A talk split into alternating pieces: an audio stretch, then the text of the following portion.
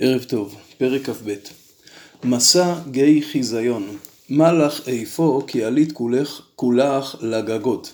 גיא חיזיון זו ירושלים, היא קרויה גיא כי הרים סביב לה וזהו גיא חיזיון כי רוב נבואות הנביאים הם על ירושלים.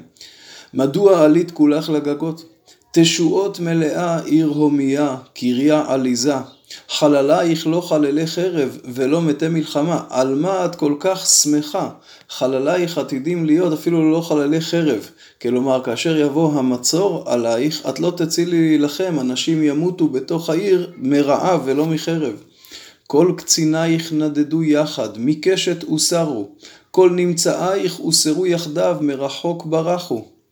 על כן אמרתי, שעו מיני, אמרר בבכי, אל תאיצו לנחמני, על שוד בת עמי. כי יום מהומה ומבוסה ומבוכה לאדוני אלוהים צבאות בגיא חיזיון, מקרקר קיר ושוע אל ההר. כלומר, בני הערים קיר ושוע יהיו בין האויבים שיצורו על ירושלים. ואילם נשא אשפה. ברכב אדם פרשים, וקיר ערה מגן, כלומר הפרשים שיבואו מעילם והמגינים שיבואו מהעיר קיר יצורו עליהם. ויהי מבחר עמקייך מלאו רכב, והפרשים שוט שטו השערה.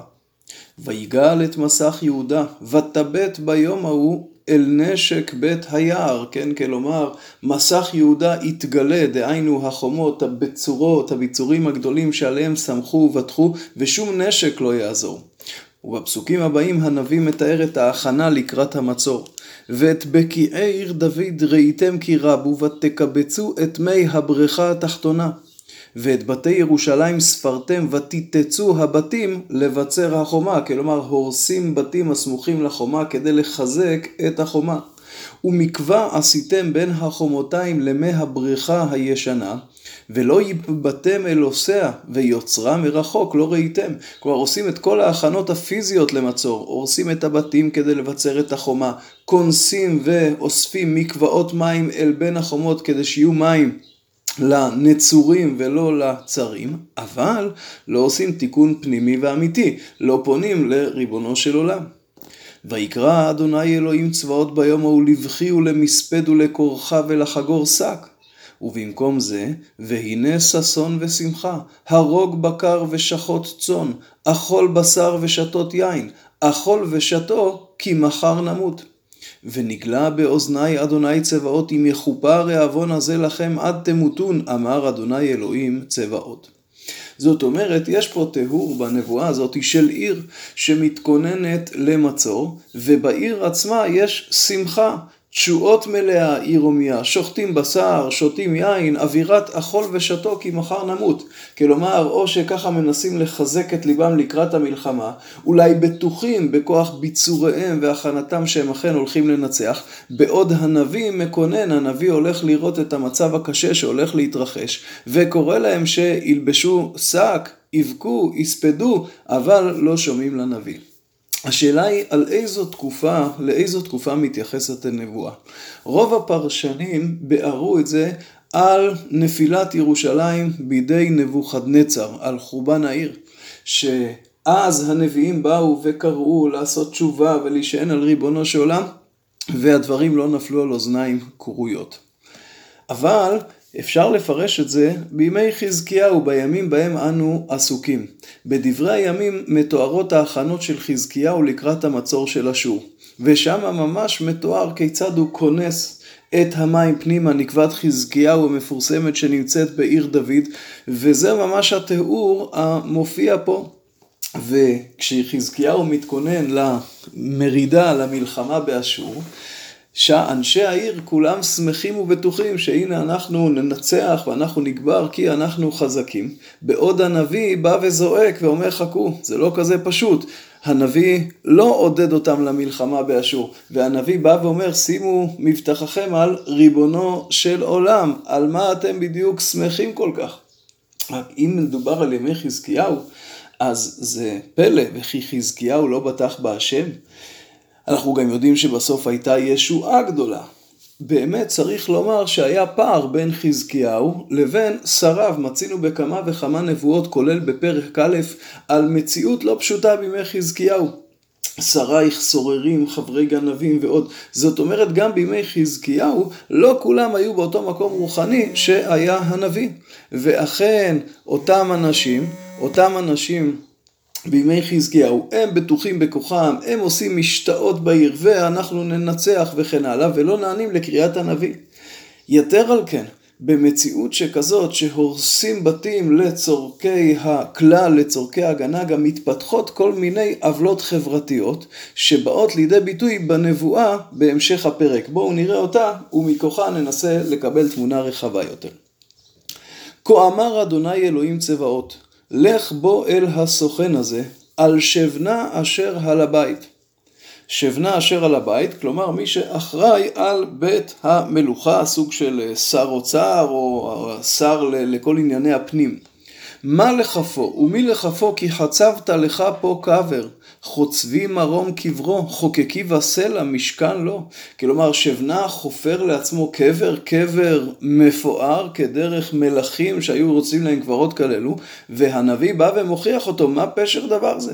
הנה אדוני מטלטלך טלטלה גבר, ואותך עתו. אתה חושב שאתה תיקבר פה בכבוד? אתה צנוף יצנופך צנפה, כדור אל ארץ רחבת ידיים. שמה תמות, ושמה מרכבות כבודיך, קלון בית אדונך. אתה עתיד להיטלטל מפה, ואולי אפילו לצאת מירושלים ולהיקבר בביזוי גדול. והדפתיך ממצבך וממעמדך יהרסך. והיה ביום ההוא וקראתי לעבדי, לאליקים בן חלקיהו, והלבשתיו כותנתך, ואבנתך החזקנו, וממשלתך אתן בידו, והיה לאב ליושב ירושלים ולבית יהודה, אתה שבנה תודח ממעמדך הרם, ואליקים בן חלקיהו, שהוא נאמן להשם, הוא יתפוס את מקומו של שבנה. ונתתי מפתח בית דוד על שכמו, ופתח ואין סוגר, וסגר ואין פותח. ותקעתיו יתד במקום נאמן, והיה לכיסא כבוד לבית אביו. כלומר, הוא, אליקים, יתפוס את מקומו ויעשה את העבודה בלי שום ערעור אחריו, יהיה ליתד נאמן. ותלו עליו כל כבוד בית אביו, הצאצאים והצפיות, כל כלי הקטן, מכלי ההגנות ועד כל כלי הנבלים.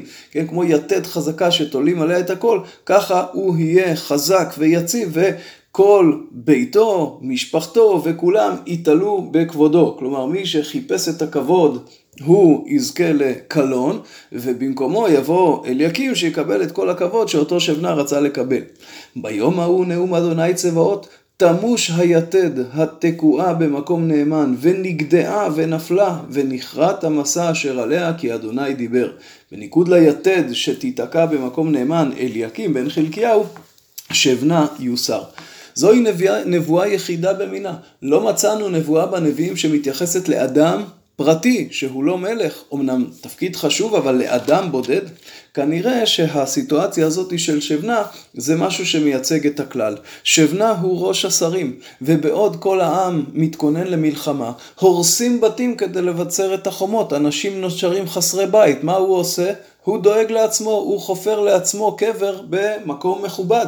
אולי הקבלנים שמבצעים כרגע את הפעולות בשביל חיזוק העיר, הוא כבר מבקש מהם שתעשו גם פה כל מיני פעולות בשבילי.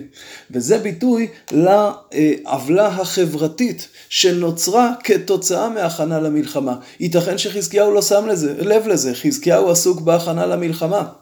חזקיהו כמובן בביטחון גדול בהשם, אבל כשמתכוננים ומלאימים בתים ומלאימים רכבים וכן הלאה לטובת המלחמה, יכולים לעשוק דווקא את העניים ולפגוע בהם, ופתאום העשירים, השרים, קוצרים כל מיני רווחים פרטיים. ועל כן באה הנבואה בצורה מאוד מאוד קשה לשבנה אשר לבית.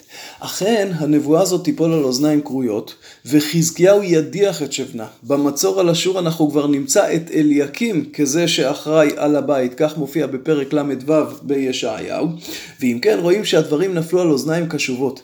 ולכן באמת בסופו של דבר, אם אכן הפרק הזה עוסק במלחמה באשור, בסופו של דבר אחרי שחזקיהו שומע את דברי הנביא ומבין שהוא צריך רגע לראות מה קורה בתוך הבית פנימה ולתקן את העוולות החברתיות וכך אכן הוא עושה, באמת מופיעה הישועה הגדולה מידי אשור על ידי ריבונו של עולם. על פי דברי חז"ל, כפי שאמרנו, החלק הראשון של הפרק, חז"ל ורוב הפרשנים מדברים על נפילת ירושלים בימי בבל. חז"ל גם נתנו ביאור לפרק השני. חז"ל באו ואמרו ששבנה הוא, זה אכן היה בימי אשור. שבנה התנגד לחזקיהו, חזקיהו רצה להילחם באשור, ושבנה אמר בואו וניכנע להם. והקבר שהוא חפר זה בקברי המלכים, אולי הוא חשב שאשור ידיחו את חזקיהו וימנו אותו למלך במקומו. ועל זה יוצא הנביא כנגדו ואומר לו, כרגע ירושלים לא עתידה להיחרב. החלק הראשון של הפרק הוא רק בימי בבל, אבל אתה שמחפש את כבוד עצמך, בעצם יש פה מלחמה של עם ישראל ואתה רוצה לקצור מזה רווחים אישיים, תדע שאתה תגמור בביזיון גדול. בין לפי דברי חז"ל ובין כפי שהצענו בתחילה, הנקודה פה זה באמת על היחידים שבזמן שיש מצב לאומי קשה, הם מנסים לקצור את הרווחים לטובתם האישית ועל תופעה שכזו יוצא הנביא בשצף קצף. ערב טוב.